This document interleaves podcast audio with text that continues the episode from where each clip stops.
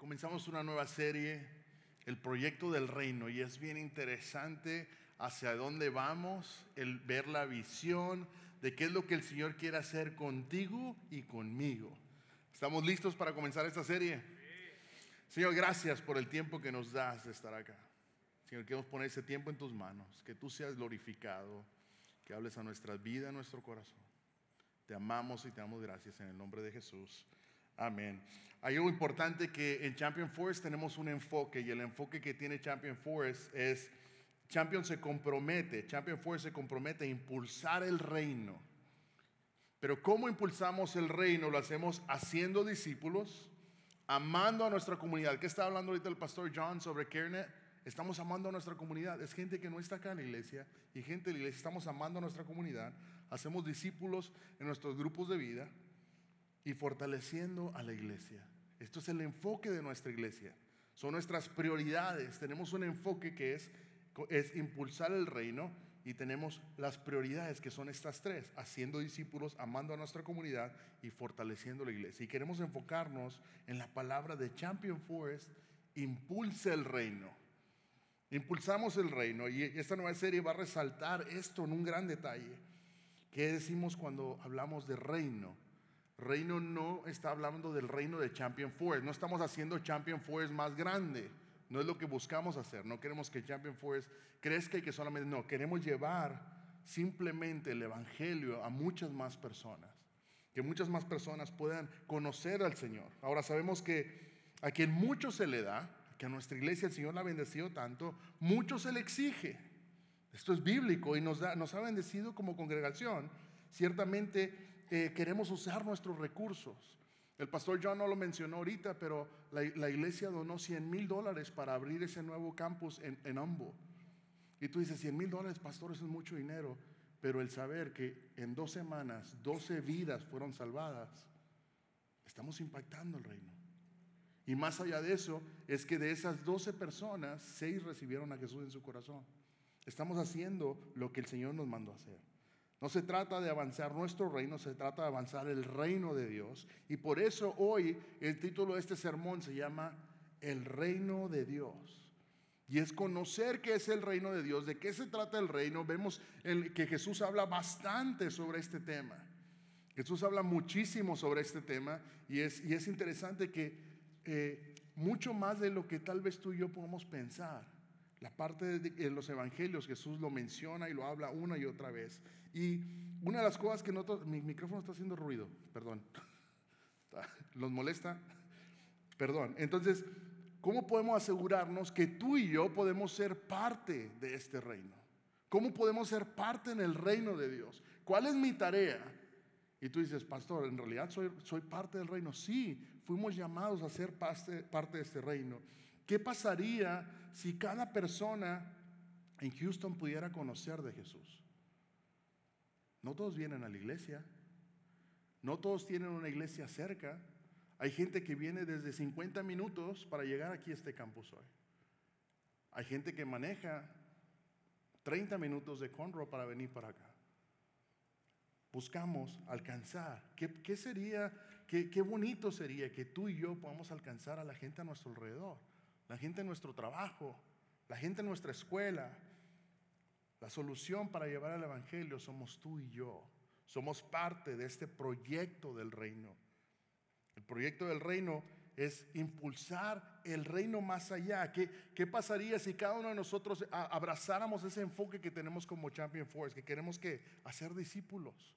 Queremos amar a nuestra comunidad, mostramos el amor de Dios al al amar a las personas en necesidad y fortaleciendo la iglesia fortaleciendo la iglesia, no Champion Forest, sino la iglesia en general. ¿Cómo nosotros podemos brindar ayuda a otras iglesias? Creo que a nivel personal eh, experimentamos eh, la vida que Jesús prometió, pero hay un impacto eh, masivo que podemos tener en nuestras vidas, que transforma nuestras vidas, que pudiera transformar nuestras comunidades cuando entendemos lo que es el reino y entonces comencemos definiendo lo que queremos decir cuando usamos la palabra reino o la frase reino de Dios. ¿Cómo es que se cambia eso? Eh, el autor, eh, anglicano, es un teólogo anglicano de Austria, escribió un libro llamado Evangelio y Reino. Y es conocido porque él resume el reino de Dios como la siguiente, el pueblo de Dios en el lugar de Dios, bajo el gobierno de Dios.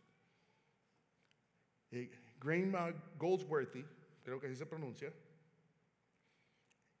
lo define de esta manera. El pueblo de Dios en el lugar de Dios, bajo el gobierno de Dios. Y Robert Gallaty también lo describe de esta manera, otro teólogo. El reino de los cielos. Ahora, entendamos que el reino de los cielos y el reino de Dios se eh, utilizan en la palabra en conjunto. Ambos significan lo mismo, están trabajando, eh, eh, se utilizan con el mismo contexto. Es la obra de Dios, el reino de los cielos, es la obra de Dios en el mundo de hoy a través de los ciudadanos del reino. No es solo un reino en el que entrar, sino también un gobierno de Dios sobre nuestra vida presente. Quiere decir que estamos viviendo este reino. Entonces, si podemos resumirlo, el reino es el dominio y reinado de Dios a través de su pueblo. ¿Quién es su pueblo? Tú y yo. Lo hablamos la semana pasada. Tú y yo somos ese pueblo. Ahora, como, como hablaba al principio, Jesús hace énfasis en el reino una y otra vez, muchas veces. Su, ministerio está enmarcado de esta manera. Jesús comienza su ministerio terrenal anunciando el reino. Y fíjate lo que dice en Mateo 4:17. A partir de entonces, a partir de este momento, a partir de aquí en adelante, está diciendo, Jesús comenzó a predicar. ¿Y qué predicaba Jesús? Arrepiéntanse de sus pecados y vuelvan a Dios. ¿Por qué? Porque el reino del cielo o el reino de Dios está cerca. Jesús desde un principio lo empezó a comentar y dijo, hey, el reino de Dios ya viene, ya está cerca. Y concluye su ministerio en Hechos cuando Él ha ascendido al cielo. Y podemos ver que en la parte de, lo puedes leer en Hechos 1, es cuando Jesús asciende al cielo y dice, ¿sí? que va a haber el reino, va a restaurar el reino. Ahora, hay una, una teología que se llama la escatología inaugurada. La escatología es el estudio de los últimos tiempos. Cuando ya viene el final, la escatología es lo que habla todo el Apocalipsis, revelación, lo que es la revelación, y también habla sobre la profecía de Isaías. Y se mete en otras cosas, pero habla de los últimos tiempos, es la escatología. Y hay algo que los teólogos lo llaman escatología inaugurada. ¿Por qué? Porque el reino de Dios ya está y todavía no. Y me va a decir, pastor, usted está loco. No, el reino de Dios ya está y todavía no. ¿Y de qué estamos hablando? El reino de Dios existe en la eternidad. Desde el principio, lo podemos ver en el Génesis. Desde el principio, el reino existía. Inició en la primera venida de Jesús. Fue inaugurado en la resurrección de Jesús y se va a consumar con el regreso de Jesús. Vemos cómo, el reino de Dios existe, siempre ha estado, existe desde la eternidad, siempre ha estado. Desde siempre ha existido, esto es lo que quiero decir, ha existido por toda la eternidad. Y mira lo que dice Salmos. Salmos dice, el Señor ha hecho de los cielos su trono, desde ahí que gobierna todo. Y Daniel 4.3 nos dice, su reino es un reino eterno, su soberanía permanece de generación en generación. Vemos que su gobierno y su reinado tiene un inicio. Inició su futuro en su primera venida y el reino de los cielos se ha acercado porque lo dice en Lucas. Dice, los fariseos le preguntaron a Jesús ¿cuándo iba a, venir, ¿cuándo iba a venir el reino de Dios? Y le respondió, la venida del reino de Dios no es algo que se pueda observar. No van a decir, mírenlo acá, mírenlo allá. Dense cuenta que el reino de Dios acá está entre nosotros. Quiere decir que el reino de Dios ya está. Siempre ha estado, pero hay un reino que viene, que va a ser consumado cuando Él venga en segunda vez. Inauguró su reino futuro en su resurrección. Su resurrección lo restableció como Señor soberano de todas las cosas. Y el reino se consumirá, se, consumará, perdón, cuando Él venga en resurrección. Y eso lo vemos en Apocalipsis. Dice en Apocalipsis 21, 1 y 4, ah, del 1 al 4, después vi un cielo nuevo y una tierra nueva, porque el primer cielo y la primera tierra habían dejado de existir. Ya terminó. Lo mismo que el mar. Vi además la ciudad santa, la nueva Jerusalén, a donde seremos llamados tú y yo, que, bajara, que bajaba del cielo, procedente de Dios, preparada como una novia hermosamente vestida para su prometido. Oí una potente voz que proveía del trono y decía, aquí entre los seres humanos está el santuario de Dios. Él habitará en medio de ellos y ellos serán su pueblo. Dios mismo estará con ellos y, y será su Dios. Él enjugará toda lágrima de los ojos, ya no habrá muerte ni llanto, tampoco lamento ni dolor, porque las primeras cosas han dejado de existir. Vamos aprendiendo que la terminología y la teología del reino es la importancia de ver la culminación del reino. Y esto puede ser un poquito enredado, pero no te preocupes porque por las siguientes seis semanas vamos a estar viendo esto y vamos a desenglosar lo que es el reino más a fondo. Solamente queremos darte una introducción. Este es el reino, es una perspectiva completamente diferente de lo que tal vez tú y yo hemos pensado. Ahora, sabemos que el reino comenzó desde el Génesis, pero metieron la pata a Adán y Eva y destruyeron lo que el Señor había querido formar. Ellos, el pecado no solo es una rebelión contra Dios, es reemplazo de Dios. Ellos reemplazaron lo que el Señor les había dado por algo terrenal. Y como resultado fueron expulsados del, del, Edén. Jesús quiere venir y cambiar nuestras vidas. Sabemos lo que Dios hace, inmediatamente pone en marcha de que la gente se pueda sentir bien. Comienza a, arrancar su reino desde el principio. Dios comenzará a restaurar su reino y revertirá la maldición. ¿Te acuerdas? Que dice que la irá en el, lo herirá en el calcañar. Ya viene, se está cumpliendo la promesa, desde un principio está avanzando. Jesús, aunque es rechazado, porque Él viene a este mundo, viene a cumplir su misión, condenado a muerte, tres días después resucita, la gente lo sigue y confía en Él.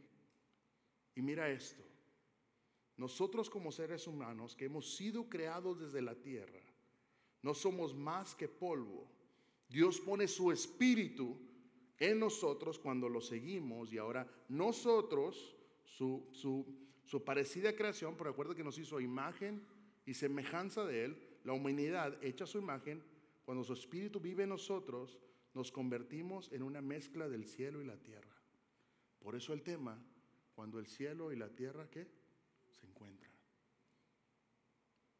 Nos confía el Señor la misión de hacer avanzar su reino por todo el reino, por toda la tierra. Y lo vemos en Mateo 28 porque es la gran comisión, cual viene y nos dice, y, lo podemos terminar, enseñan en el versículo 20, enseñan a los nuevos discípulos a obedecer todos los mandatos que les he dado y tengan por seguro esto, que estoy con ustedes siempre hasta el fin de los tiempos. Lo que Dios comenzó en el jardín del Edén, atención, lo rehace en el jardín donde Jesús resucitó. Claro.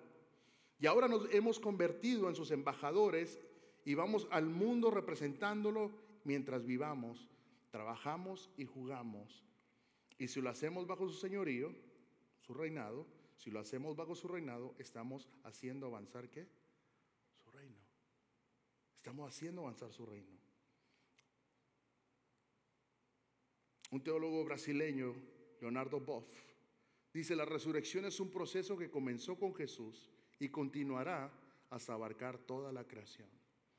En la resurrección hemos probado la nueva creación y como una nueva creación en Cristo trabajamos para traer el reino de los cielos que ya está aquí, pero que aún no se ha completado a todas las personas aquí en la tierra. ¿Estamos entendiendo? ¿Se está, ¿Me estoy explicando bien? Un poquito confuso, pero vamos a entrar más en detalle en esto.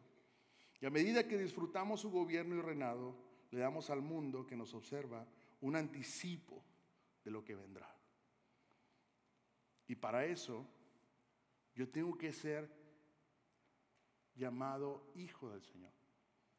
La palabra de Dios nos dice que yo tengo que reconocer a Jesús como mi Señor y Salvador y entonces soy sellado, soy marcado. Hace rato estaba mi niña en mi oficina y me regalaron un sello para los libros, para, para Navidad, porque siempre presto libros y no me los regresan.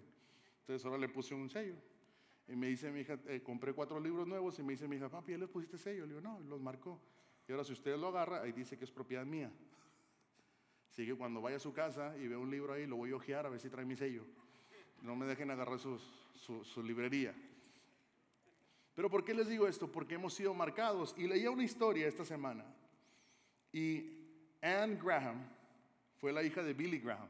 ¿Han escuchado ese gran predicador Billy Graham? Y se le preguntaba, se le hizo una pregunta muy, interesante y le decían, ¿tú crees que la gente que falleció en el 9-11, en las Torres Gemelas, que no eran salvas, se fueron al cielo? Le hacían esa pregunta, no sé si era capcioso, que les decía, mira, yo escribí un libro y este libro hablaba, eh, el libro mío menciona algo muy interesante, se llama Heaven, y dice, y te lo voy a leer como ella lo escribió, dice, la casa de mi padre, ella respondió, en mi pequeño libro Heaven, la casa de mi padre, hablo sobre la gente que quiere visitar la casa de mi papá, imagínate, tanta gente que quiere ir a conocer a Billy Graham, en el norte de Carolina. Conducen por un largo camino y llegan hasta la puerta. Llaman a la puerta y dicen, Billy, Billy Graham, déjanos entrar. Ya leímos todos tus libros. Te hemos visto en la televisión, te hemos escrito y queremos entrar en tu casa. Y mi padre les dice, váyanse, no los conozco. No eres miembro de mi familia y no has hecho ningún arreglo para venir. No sacaste cita. Pero cuando yo, hablando eh, Anne Brown, dice, cuando yo entro por ese mismo camino y llego a la puerta y le hablo, papá, soy Ana. Y he vuelto a casa, la puerta se abre de par en par y yo entro. ¿Por qué? Porque yo soy la hija del Padre. Como el cielo es la casa de Dios, él tiene derecho a decidir quién entra y quién se queda fuera. Dice que recibirá a cualquiera en su casa, pero tiene que nacer de nuevo en su familia por la fe en Jesucristo. Esto nos da la maravillosa esperanza de que cuando llegue el momento, ya sea que la muerte llegue como un ladrón en la noche, como sucedió a los que estaban en las Torres Gemelas, o como un ángel de misericordia después de una larga enfermedad, podemos estar seguros de que al final del camino nos encontraremos en los brazos de nuestro Padre. Ahí seremos bien recibidos. ¿Por qué? Porque somos hijos de nuestros padres. La respuesta. Y ahora la pregunta para ti, para mí. ¿Soy? ¿Eres miembro o ciudadano del reino de Dios? ¿Cómo entramos a ese reino? Entendemos que el reino comenzó desde un principio, es un, es un, reino que ha existido, que desde el principio que existe y que va a seguir existiendo hasta que se culmine. La pregunta es, ¿soy yo miembro de esto? Y es interesante que a Jesús se le hizo esta pregunta y lo vemos en Juan 3, de aquí donde quiero aterrizar.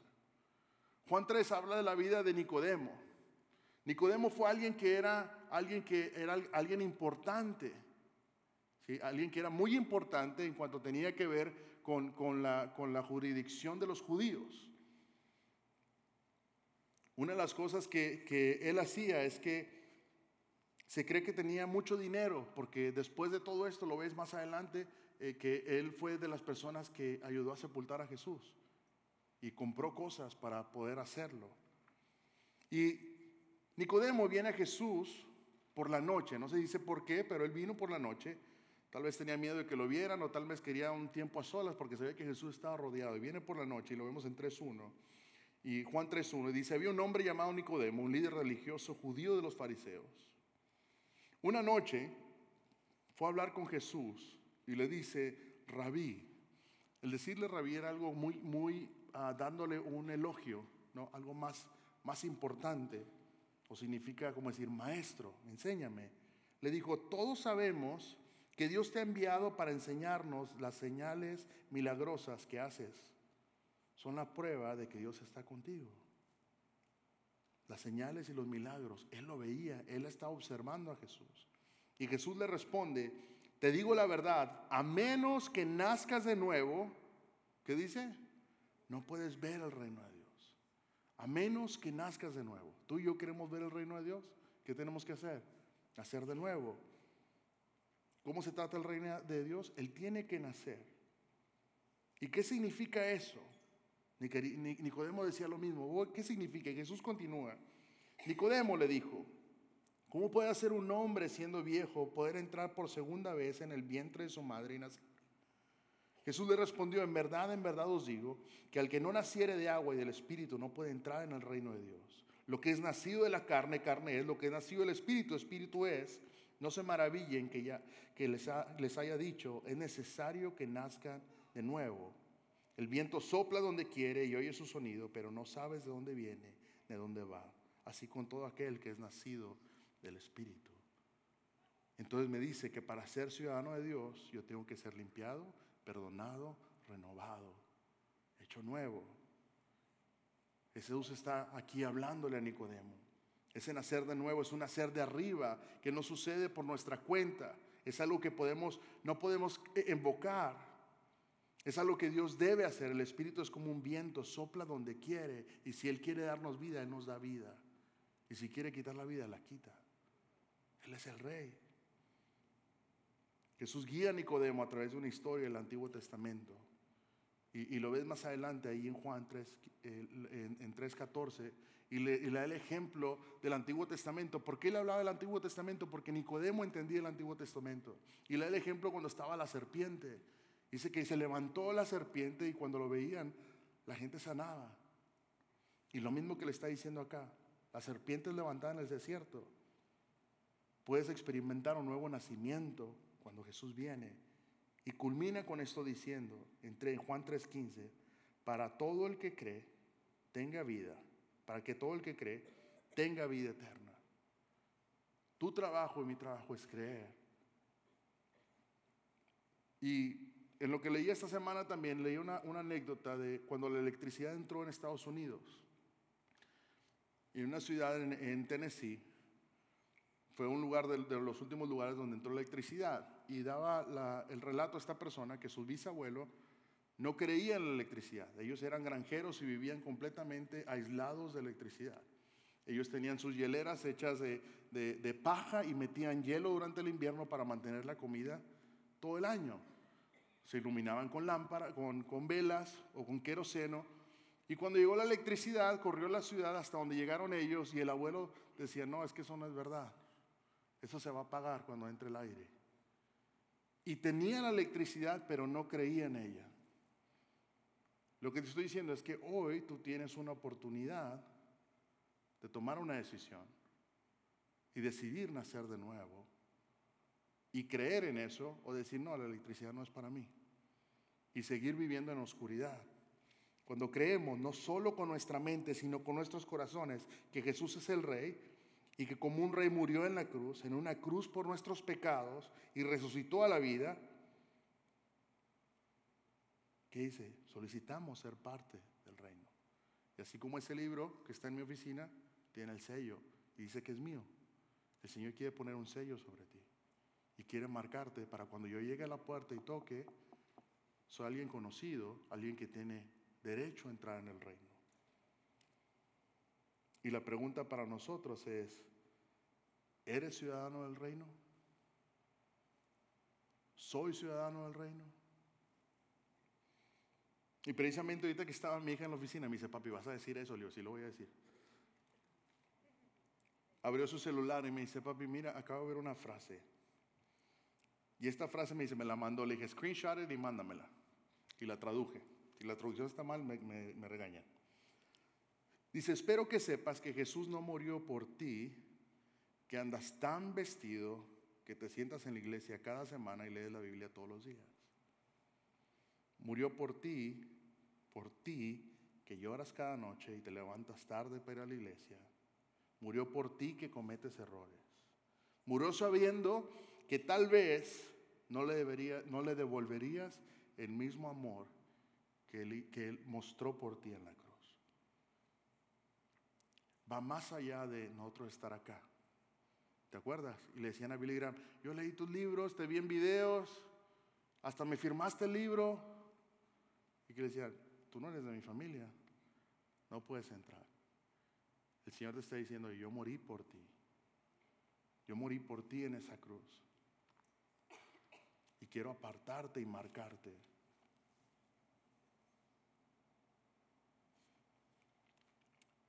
En mis notas acá puse, No quiero que olviden Jesús diciendo lo que hice por ustedes. Mi cuerpo fue golpeado y maltratado, fue escupido, fue herido y todo lo hizo por qué? Por amor. Y más allá de eso es porque el reino de Dios es, es un reino donde hay paz, donde hay esperanza y donde hay vida. Y vamos a transicionar a una parte, es cuando yo soy hijo del Señor, cuando yo sirvo un rey, yo estoy bajo las ordenanzas del rey. Cuando el rey viene a mí y me dice, tienes que hacer esto, tienes que hacer esto, ¿qué nos dijo? Ir y hacer discípulos, bautizándolos en el nombre del Padre, del Hijo y del Espíritu Santo. Es ir y hacerlo. Eso es nuestro trabajo, el tuyo y el mío. Es ir y hacer discípulos. Gracias por participar del servicio a través del Internet. Esperamos que la experiencia de hoy haya alentado y desafiado su mente y corazón. En Champion Forest nos apasiona ayudar a las personas a conocer a Dios, a crecer en su relación con Él y con los demás, mientras todos como cristianos hacemos una diferencia en el mundo. Nos encantaría tener la oportunidad de hablar y orar con usted. Le invitamos a que ingrese a championforest.org diagonal conectar para que podamos estar en contacto. Y por supuesto, esperamos con ansias el momento de poderle saludar en persona en una de nuestras sedes. Que Dios le bendiga y tenga una semana llena de la presencia del Señor. Nos vemos pronto.